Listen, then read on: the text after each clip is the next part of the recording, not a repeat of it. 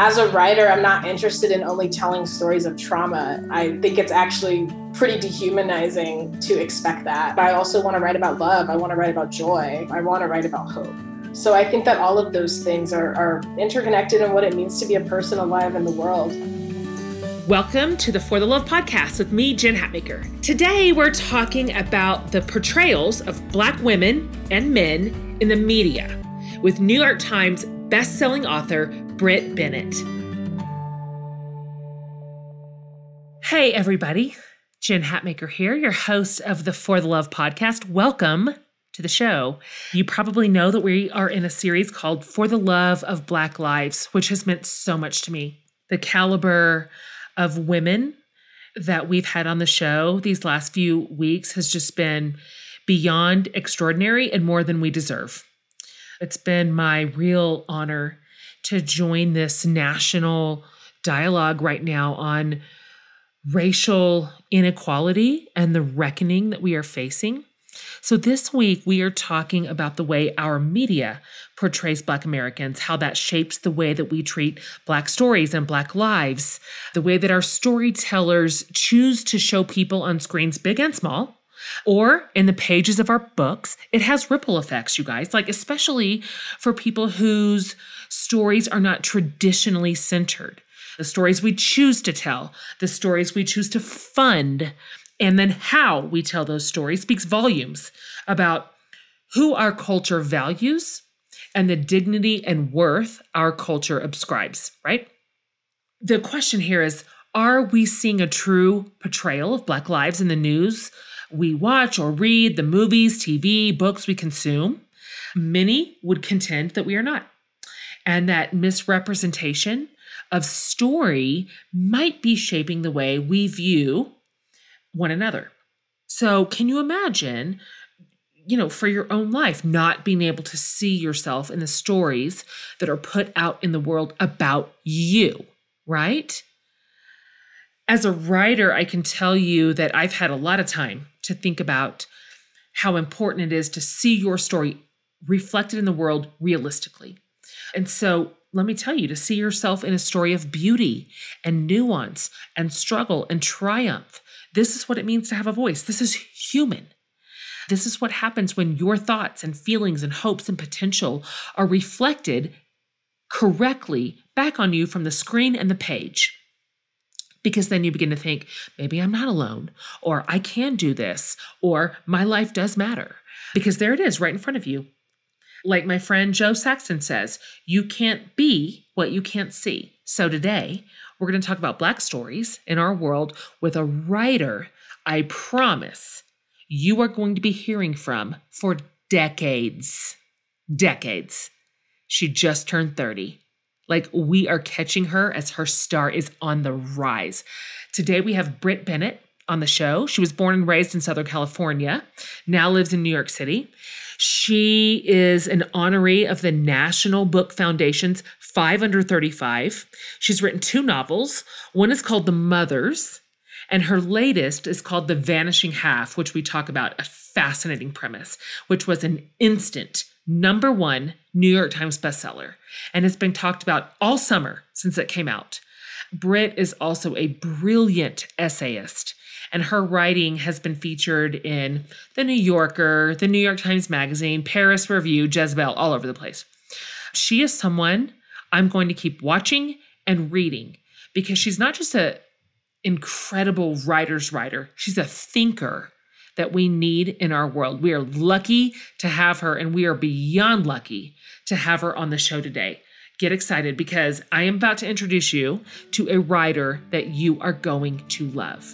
So this conversation was fantastic, and I'm so pleased to share it here with the brilliant novelist and writer, Brit Bennett.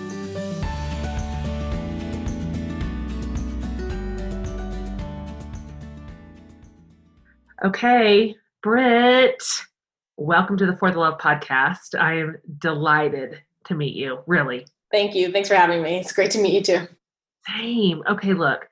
So I have filled in our listeners with a little bit about your background, your writing credits, which are like, whatever, man, just like mind-blowing and impressive. And they give me real insight into what your top values are. And so I just wonder here at the beginning of the interview, would you mind telling us more about yourself in your own words, what your story is, where you're from, what your deal is, and then kind of where you're finding yourself in the world at this moment and the kinds of stories that you're working to tell? Yeah, well, I'm from Oceanside, California, which is in San Diego, and I'm now living in New York. um, yeah, big difference. I went to grad school in Michigan, so I had that sort of climate swing already. Yeah, that was pretty traumatic. But I'm back on the I'm on the East Coast now. And, you know, I, I, I think I'm always just interested in telling stories, usually that foreground the relationships between and among women, and usually between and among Black women. I think I'm sort of complicated characters. I like difficult characters. I like stories that are just about those relationships, whether they're between sisters or mothers and daughters or friends. I think that those are always the, the relationships I'm drawn to writing about, I think in part because those are the relationships that have been so important to me in my life. So, okay. Well, I want to talk to you about this. Obviously, the stories we see in the media, the way those stories are told, it matters. They especially matter for people whose stories are not traditionally centered. So I'm thinking right now about something you wrote about your dad when he was the deputy district attorney in L A, and he was pulled over by the cops for what, you know, he assumed was a, like a routine traffic stop, but it was not that. It was not a routine stop.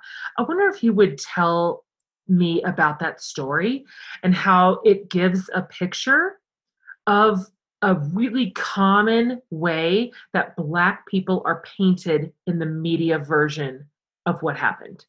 Yeah, I mean, it's a story uh, that my dad had told me before when I was a kid, and I think it was one that I became sort of more interested in as I got older and wanting to know more of the details about what happened to him.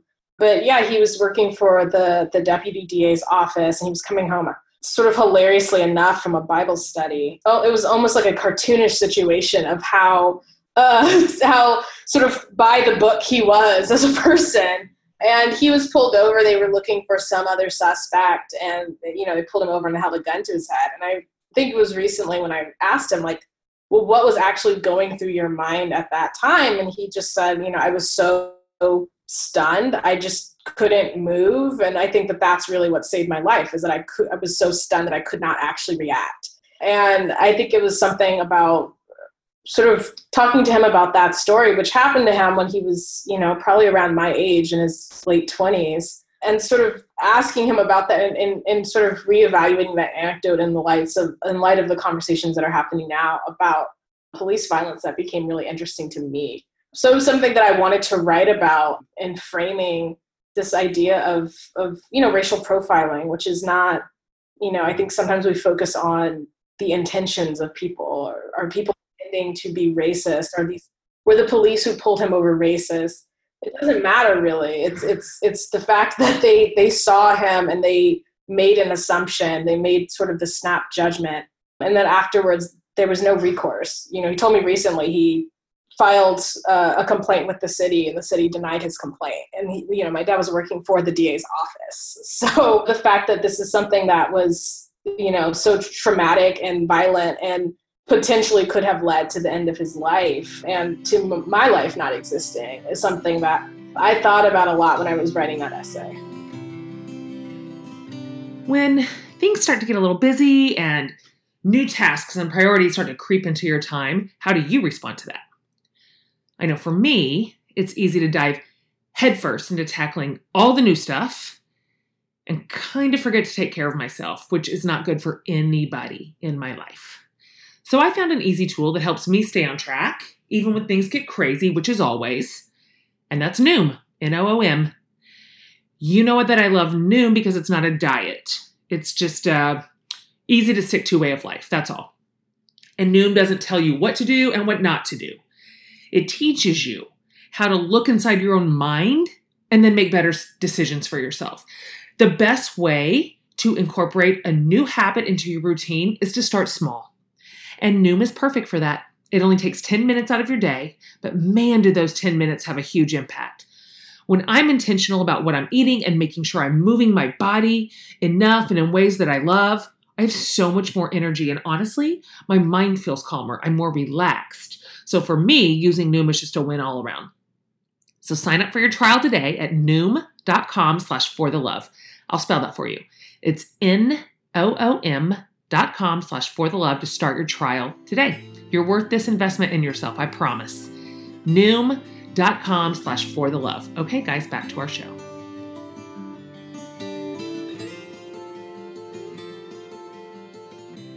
Obviously, we know story, it comes in all kinds of forms. You have made me think about this. One form of story that maybe a lot of people don't think of immediately is in the toys, right? We give our kids and dolls, action figures, et cetera. So in the Paris Review a few years ago, you wrote an incredible essay about the American girl doll Addie, how for almost two decades, you know, Addie was the only Black American girl doll, and she was a slave. I wonder if you could talk a little bit more about that entire construct, a little bit more about that particular story, how that impacted you, you know, while you were young, and then ultimately what you wrote about it, what your assessment of that was. Yeah, I mean, that essay really came from when I was studying abroad. We were all just up one night talking about American Girl dolls. And I just remember having a white friend who said that she'd always wanted to have an Addie doll, but she felt like she could not have that doll because the doll was an enslaved person. And it would be wrong for her as a white child to own that doll. And I just laughed because I had never thought about that. And and then sort of I started to kind of take that step back and start to think about what it meant for me to own this doll. And that was part of the essay, was was that interrogation. You know, I think that I always say that I, I don't I don't have answers when I'm writing. I only have questions. And I think that essay is just full of questions because there's, you know, this discomfort that I had when thinking about it, the, the idea that I received this doll when I was young enough to believe that Santa brought her to me, but so, simultaneously old enough to understand the horrors of slavery and learn about them. And there was something uncomfortable about that. But then at the same time, when I was talking to my mom about it, she was just like, well, I didn't even think about that. I just thought it was a really beautiful doll and I wanted you to have it. And I started to think about the fact that my mother had never owned a beautiful Black doll when she was a child because they didn't make them, that they could, you know, that she could access. So it was all a really sort of complicated question that I was trying to untangle as I was thinking about this American girl doll and just the, you know, the complications of Black American childhood and the notions that we have of innocence and how we don't think of Black American children as innocent. That Black American children can handle this at this age, but at the same time, there is something, I don't know, maybe something necessary in learning those those sort of harsh histories that, you know, or is there? That those, those are all the questions that I was writing towards in this essay. And as you can see, I still think that they're very thorny and complicated, and I haven't sort of, you know, figured out exactly how I feel about it. But to me, that was, I think, my favorite thing that I've written as far as nonfiction, because it was really fun to do the research into the connection between race and toys and dolls, which is a really interesting and strange connection. And also, it, because it is such a complicated question of what did it mean for me to receive this toy that I thought about uncritically for however many years of my life until one night I was up late in the U K with a bunch of friends talking about it. So I enjoyed writing that essay, but I think that it, it, it was me trying to untangle a bunch of questions about, about innocence and race. I wonder if you could talk for just a minute longer about something you just said, that when you said, you know, maybe we, we have a hard time perceiving Black children as innocent. Can you talk a minute more about that? Yeah, I mean, part of what I was talking about in the essay was the idea that, you know, childhood is a, is considered this protected class, right? We we understand that children do not have as much knowledge. They don't have as much wisdom. They're not res- held responsible for the choices that they make. We understand that, or at least we believe them to be fundamentally more innocent than adults. But that's not the case in the same way with Black American children or Black children. And part of what I talked about was, you know, Tamir Rice, who's a child who was twelve years old, who was holding a, a toy gun and was shot immediately before the police cruiser even came to a stop, even though the police were warned by the dispatcher that it was pro- he was probably a child sitting on a park swing holding a toy gun. And I was just reading about a kid who had the cops called on him for playing with a toy gun during his Zoom class. And the school did not alert his parents. They called the police, and the police arrived at this child's house for playing with a toy gun. So the idea of who is afforded that assumption of innocence, who is afforded that protection of innocence that we are generally afford children, or, or we generally try to afford children, the fact that Black children are denied that. To me, there was something in that sort of, that there's something in that about, about the idea of this doll with this really traumatic backstory being offered to Black children. And at that time, the only doll that was offered to Black children. There was something about that question in that. And also, what did it mean for, for the Black adults in my life to give me this child or give me this doll? What did that mean about, you know, how innocent they perceived me to be, or if they knew that I would not be afforded that innocence, and this was sort of an act of protection. So it's a it's a thorny question, and it's one that I, I continue to kind of think about. But I, those are the types of essays that I really love writing. When when I don't know how I feel about something, and writing it is is me trying to figure it out. That's good. I want to parlay that forward, because I think about Addie. I think about everything you just said. I think about the burden that Black storytellers encounter for their generation and those that come after them, because it is upon you to tell these beautiful and innocent children. It's like both about the suffering that their their people, their family members have endured for hundreds of years. But of course, if the story stopped there, it would just be tragic. But it didn't, of course. So then there's these other stories of of renewal and redemption and and flourishing and and innovation of Black men and women, of course.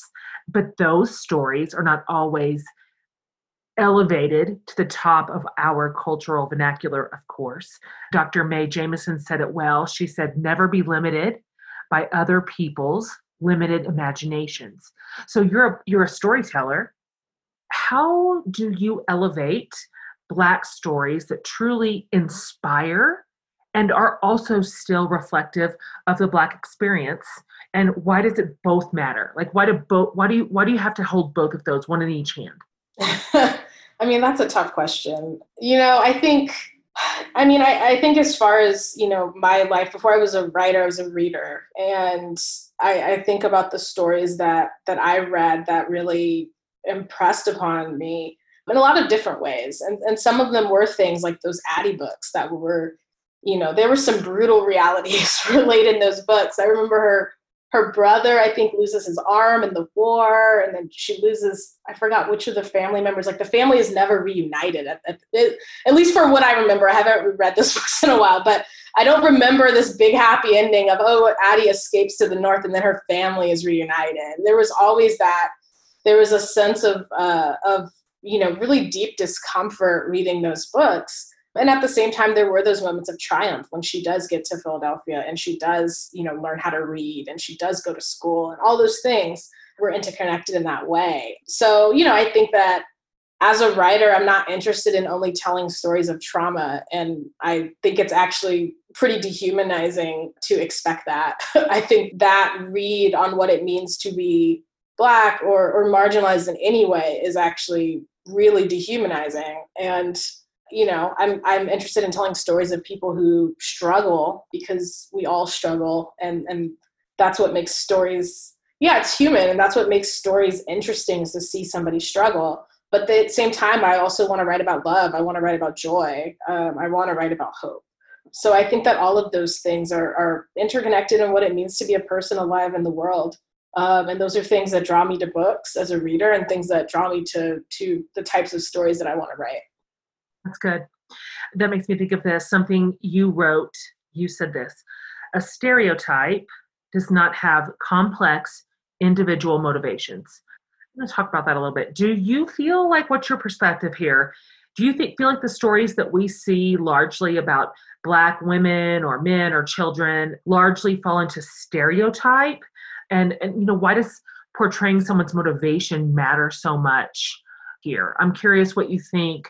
What do you see out there in the world right now in terms of portrayal? Yeah, I mean, I don't know. It's it's tough. I think as a writer, I'm I'm interested in motivation, because that's what makes a character who they are. It's not just what choices a character makes, it's also why they make those choices.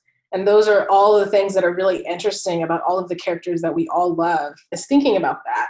And when I wrote that section, I was I was sort of talking about this idea of, again, of intent, which is something that I keep swirling around. Of, does it matter if your intentions are good if you still harm somebody? And the idea of of being asked to question the intentions of somebody who has committed harm and to judge their actions based on that, but to not care about the intentions of the person who has been harmed. It doesn't really matter about that person's intentions, uh, which which I always found frustrating and strange.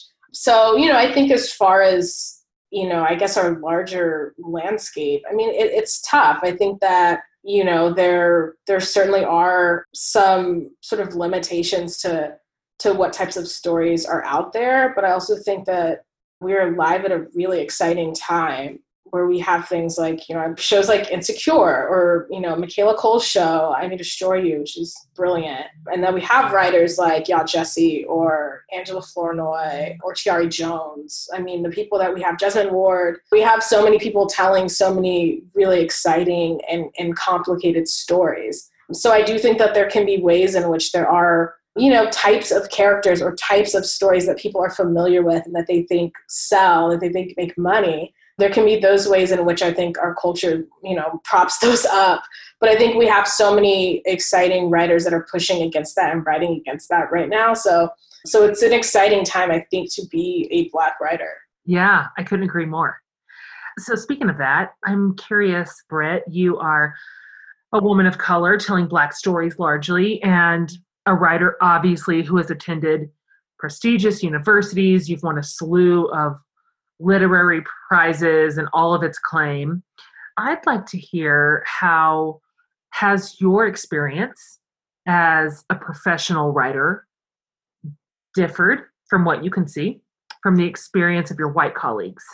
I would like to hear if you'd be willing to share what obstacles or even traumas or microaggressions um, you have faced that they obviously don't have to. I mean, you know, it's hard to say. Um, I think that in a lot of ways I've been really fortunate that, you know, my publisher has been, you know, backing me. They, you know, bet on me from day one when I was twenty-four years old and sold my book. Incredible. Um, and That's you know, absurd.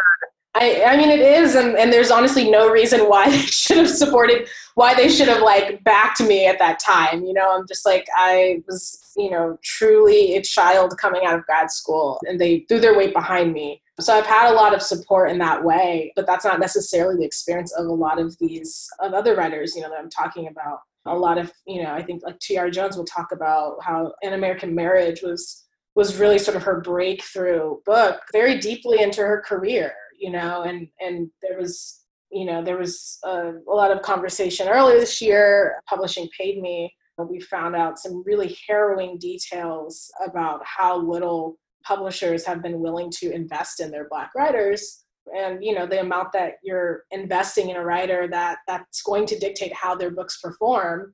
And then when their books underperform, then that gives you more license to continue to not pay them. It's just a, this perpetuating cycle. You know, and I and I think I think for me, a lot of it has been, you know, it's it's hard to say what your experience is like compared to someone else, but, you know, I think a really eye-opening moment for me was just, I was doing this event with Roxane Gay and George Saunders, and I just was paying attention to the panel to see the types of questions that George Saunders received versus the types of questions that Roxane and I received. And I don't know that I had ever really noticed it in that way, but just all the questions he received were about writing. They were about craft. They were about storytelling. They were about the thing that he has studied and honed throughout his career. And all the questions that she and I received were about identity. And it, it was this, you know, this, she said this thing about, you know, how uh, how women are women are thought to, I'm paraphrasing horribly, but this, the idea that women are only believed to be experts about ourselves. And I think that that's true of any marginalized person.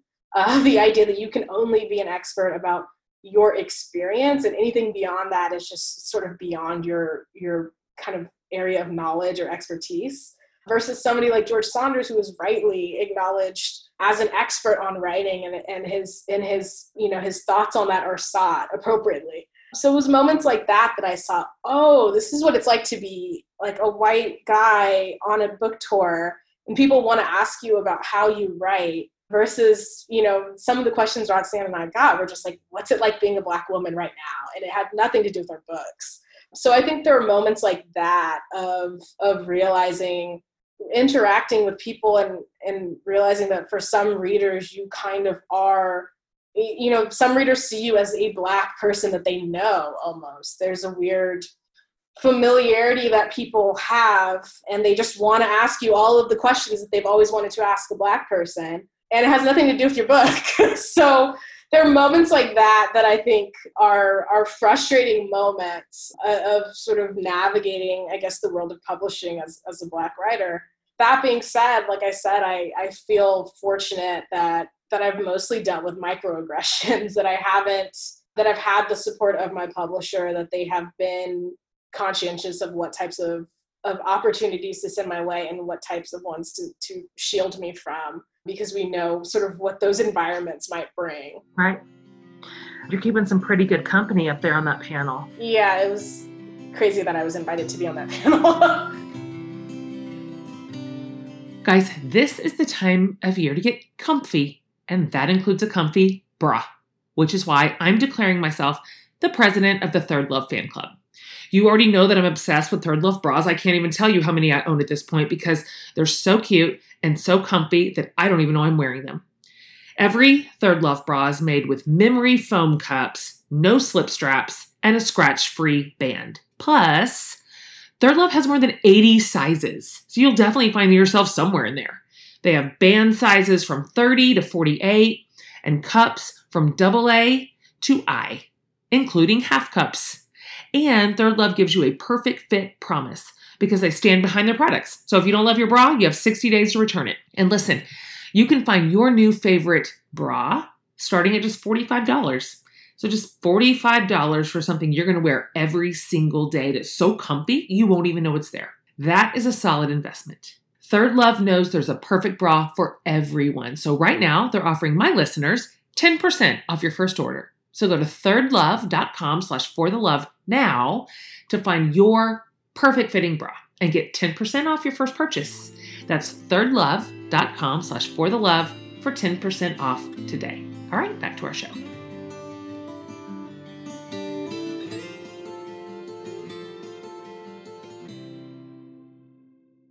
I'd like to hear a little bit about your writing process as a writer. I'm I'm a writer, but I write nonfiction, and so it's different genre.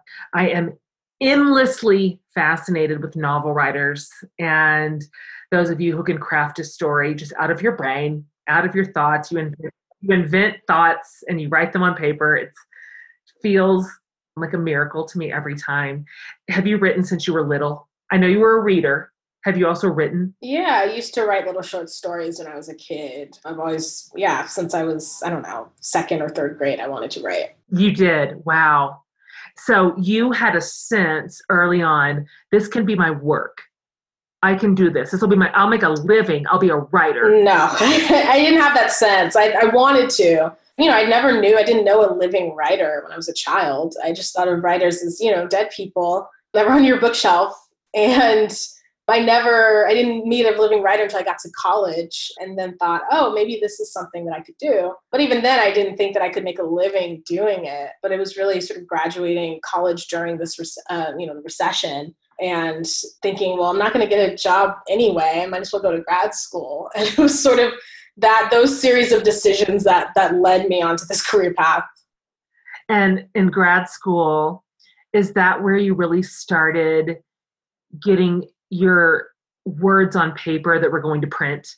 Yeah, I had been working on The Mothers a little bit when I was um, an undergrad. But when I got to grad school, I had three years of time to just focus on that solely. And to not only focus on it, but also to have a workshop where people were giving me feedback and to have professors read it and give me feedback. So that's when I started to actually finally kind of crack that book that I had been working on and thinking about for all those years. So in your new novel, The Vanishing Half, you, among lots of other elements, explore the idea of race as a construct, which, you know, begs the question, what does race really mean? What even is this? What is this structure? I wonder if you can talk a little bit more about the writing process of that book, uh, where the idea came from, how it began developing for you, and then this idea that you explored inside of it, the notion that we can perform race. Can you talk a little bit more about kind of the whole overview of The Vanishing Half? Yeah, so The Vanishing Half actually started the conversation I had with my mother, who was very offhandedly one day telling me about this town she remembered hearing about as a child growing up in rural Louisiana, where everyone in the town kind of intermarried so that their children would get lighter and lighter. And it was a very strange idea, um, but it immediately struck me as the setting for a novel. And I started to think about the idea of there being twin sisters who come from this town and they decide to live in two different directions. One is a white woman and one is a black woman. And, you know, I think as to the question that you asked at the beginning, that's entirely the question that I'm interested in the book. You know, what is race and what does it mean to perform race? And what does race mean if we can't just perform it? I think those are entirely the questions that I'm really interested in. I want to think about this character journeying from growing up in this segregated and rural town in Louisiana and entering into this white world, having to and having to learn how to appropriately perform whiteness and always kind of doing it wrong. Like she's never, she never kind of figures it out because the context in which she has experienced white people were as a black woman in Louisiana. And then she eventually enters this very different world of, of wealth and, and status and power that's very different than the world that she knew. So she has to perform class. She has to perform whiteness in this way that's convincing. And she never quite does it correctly. So I just kept thinking about, about those questions. I think sometimes when you say that race is a construct, people assume that you mean that race is not real. But that's not what I mean. Uh, what I mean is that there's nothing inevitable about it. You know, there's nothing inevitable about sort of racial categories or even biological. Yet at the same time, while there are, you know, there's a flimsiness to race as, a, as a construct, the idea that this person can, can, you know, Stella walks into a building and she is assumed to be white, so then she becomes white. So there, there's a flimsiness to it, yet at the same time, it has very real implications on all of our lives. It affects where these characters live and where they can, you know, buy a house and who they can marry and what their kids look like and where their kids go to school and what types of jobs they have and all of these things down to essentially, you know, where characters are buried on which side of the segregated cemetery. The idea that something that is so flimsy can affect our lives in such concrete and real ways. To me, it was something about the tension between those two ideas that I found really challenging and interesting to explore in this book. When you set out to write it, I'm curious, how developed is the idea for you at the beginning? Are you a real loose, loosey-goosey, basic outline, we'll, we'll see what the characters have to say? Or do you have a, a really clear idea of who everyone is, where they're going, what the story arc is going to be? I love the process of, of fiction writers. It's just so fascinating to me. And they're all over the map, too. It's not one path through at all. Yeah. No, I have no idea. I usually know where I want to start. I think with all of my projects, I've known where I wanted to open. So I knew I wanted to start the book with Desiree, who's one of the twin sisters, returning to her town with holding the hands of her of her really dark-skinned daughter and that causing a stir. I knew I wanted to start there. I had no idea where I was going to end up. I had no idea what was going to happen to Stella, if we were going to find out, when we were going to find out. To me, that is the joy of drafting, is not knowing and really just following what's fun and what's exciting to you as you're writing. I think that the work is what comes in later when you're revising and you're trying to make sense of all of it. But for me, as far as those early drafts, there are no rules. I don't know what's going to happen. Anything that happens is fine. I'm just going to go in the direction of what's exciting and what's fun and, and see where I end up. I can't handle it. I mean, like, that's so... Do your characters come to you? Do you know what I mean? Like, do they tell you where they want to go? Does that make sense?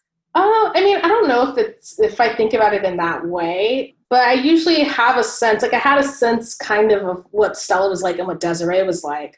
But I think for me, it's more of, of sort of kind of unpeeling as you go on. Like you have the idea of this very, you know, it's like, I think of it like that more than like, you know, forgive all of these terrible metaphors, but like I don't think of it as like chiseling the stat, you know, you have the block and you're chiseling it. I don't think of it as that. It's more like you're unpeeling it, you know, because you have this, and I, I think that's the way that you get to know somebody, right? You, you see them and you, you know, make judgments and you make assumptions based on how they immediately present themselves. And then as you get to know them, you get deeper and you get deeper and you get deeper, then you start to figure out who they really are. And I think that's how I think of as characters, is I had maybe know one thing about this person in the beginning, but the more I start thinking about them and the more I start seeing them in different situations, seeing them face problems and, and feel uncomfortable and be challenged, that's when I start to really figure out who they are. I love it. When you were writing The Vanishing Half, was there ever a moment or an experience, reaction, anything that even took you by surprise, where you're like, this is how this has to be? Like, this is what has to happen. Yeah, I mean, I think there were several moments. Like I said, I, I, I had no plan writing it. So, so, so much of it took me by surprise. But I think really figuring out the story beyond that sort of opening, okay, this person returns to her hometown and then what? I had no idea what was going to happen beyond that.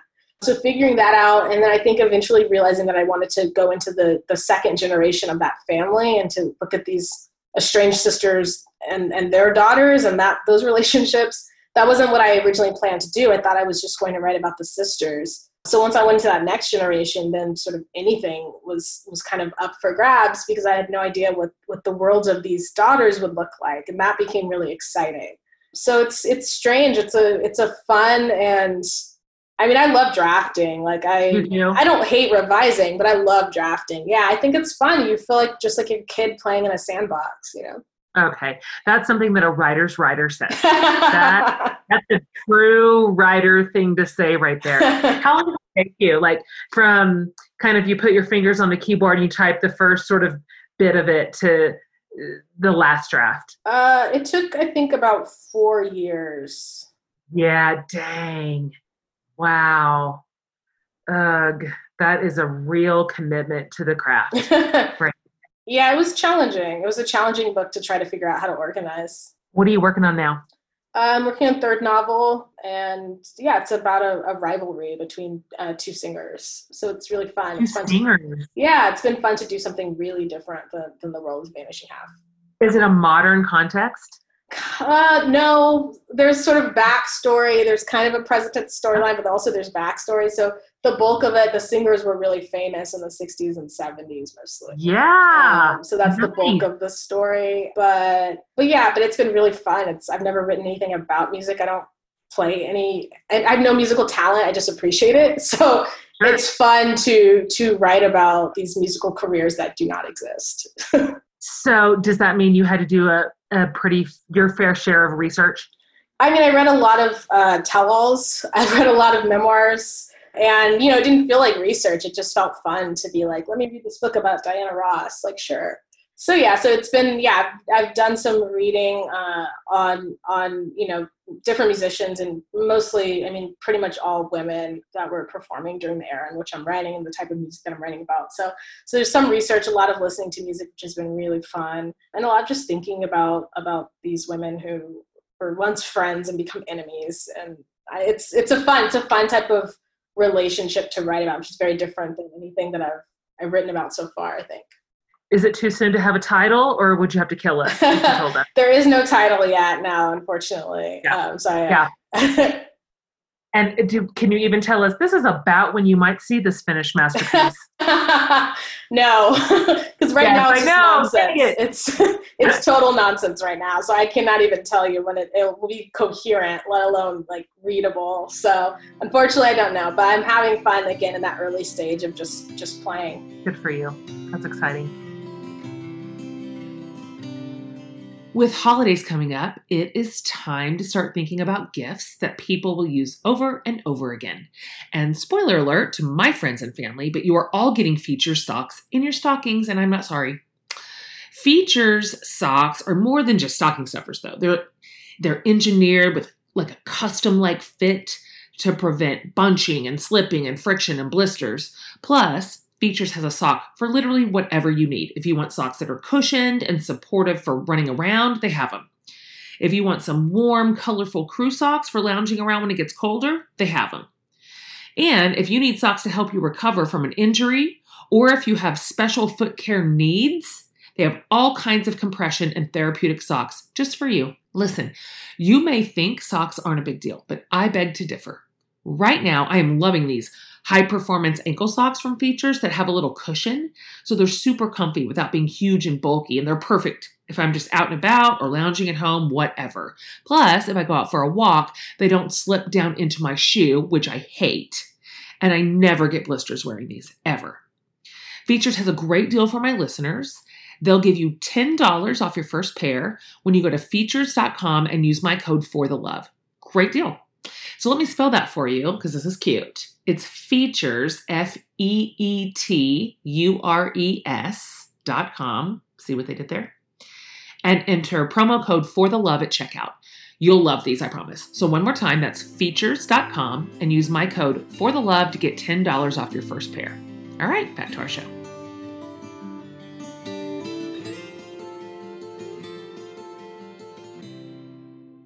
Okay, I want to wrap it up here with you. These are some questions that we're actually asking everybody in this series. And so here's the first one. And obviously this could be a, you could have a ton of answers here. So just whittle it down however you want.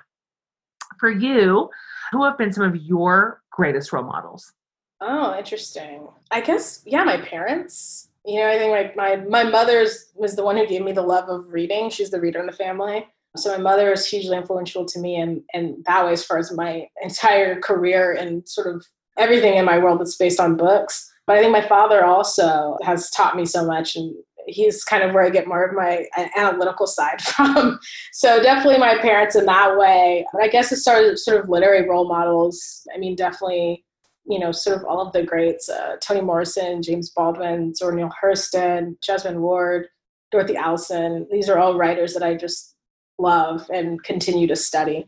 I mean, that was a roll call of the greats. Yeah. You just rattled off right there. Yeah.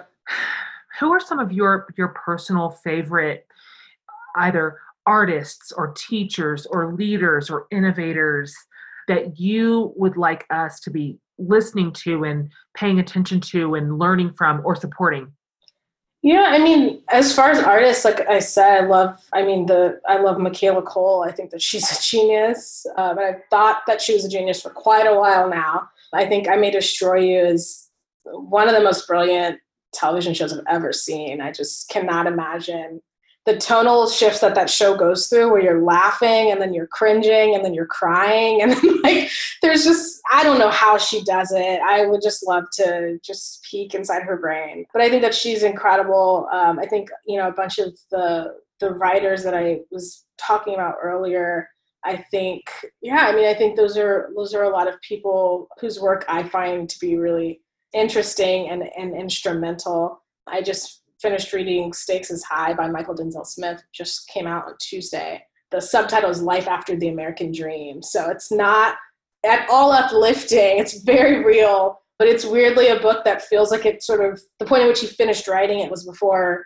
pandemic and any of the things that had happened this year, but it feels weirdly like it predicted all of these things that emerged from our, all of the things that are broken within our culture. So that that's a book that I found to be a, ch- a challenging read, but also a very sobering one.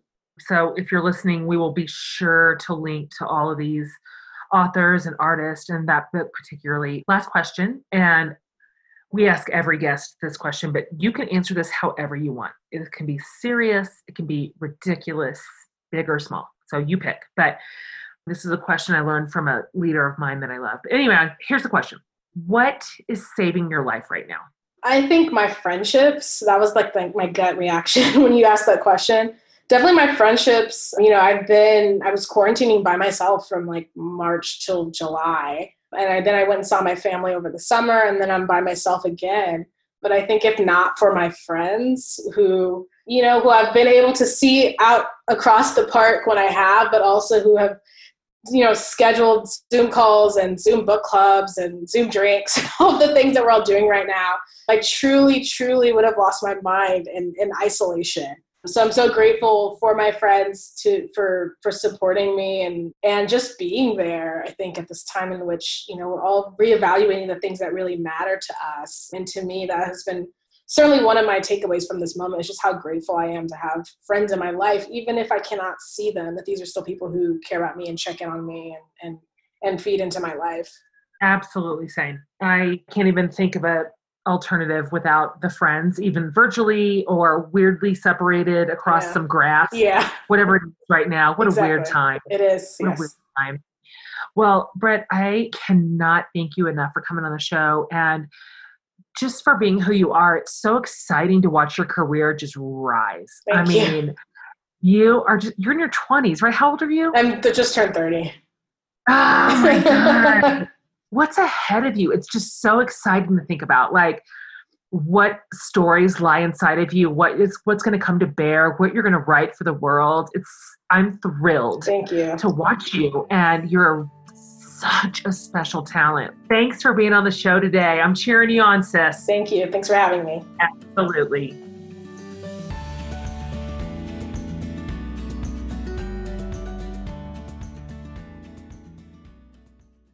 Okay, everybody, there she is in all of her like young, magical talent. Run, don't walk, to your bookstore and pick up her books, The Vanishing Half, the most recent.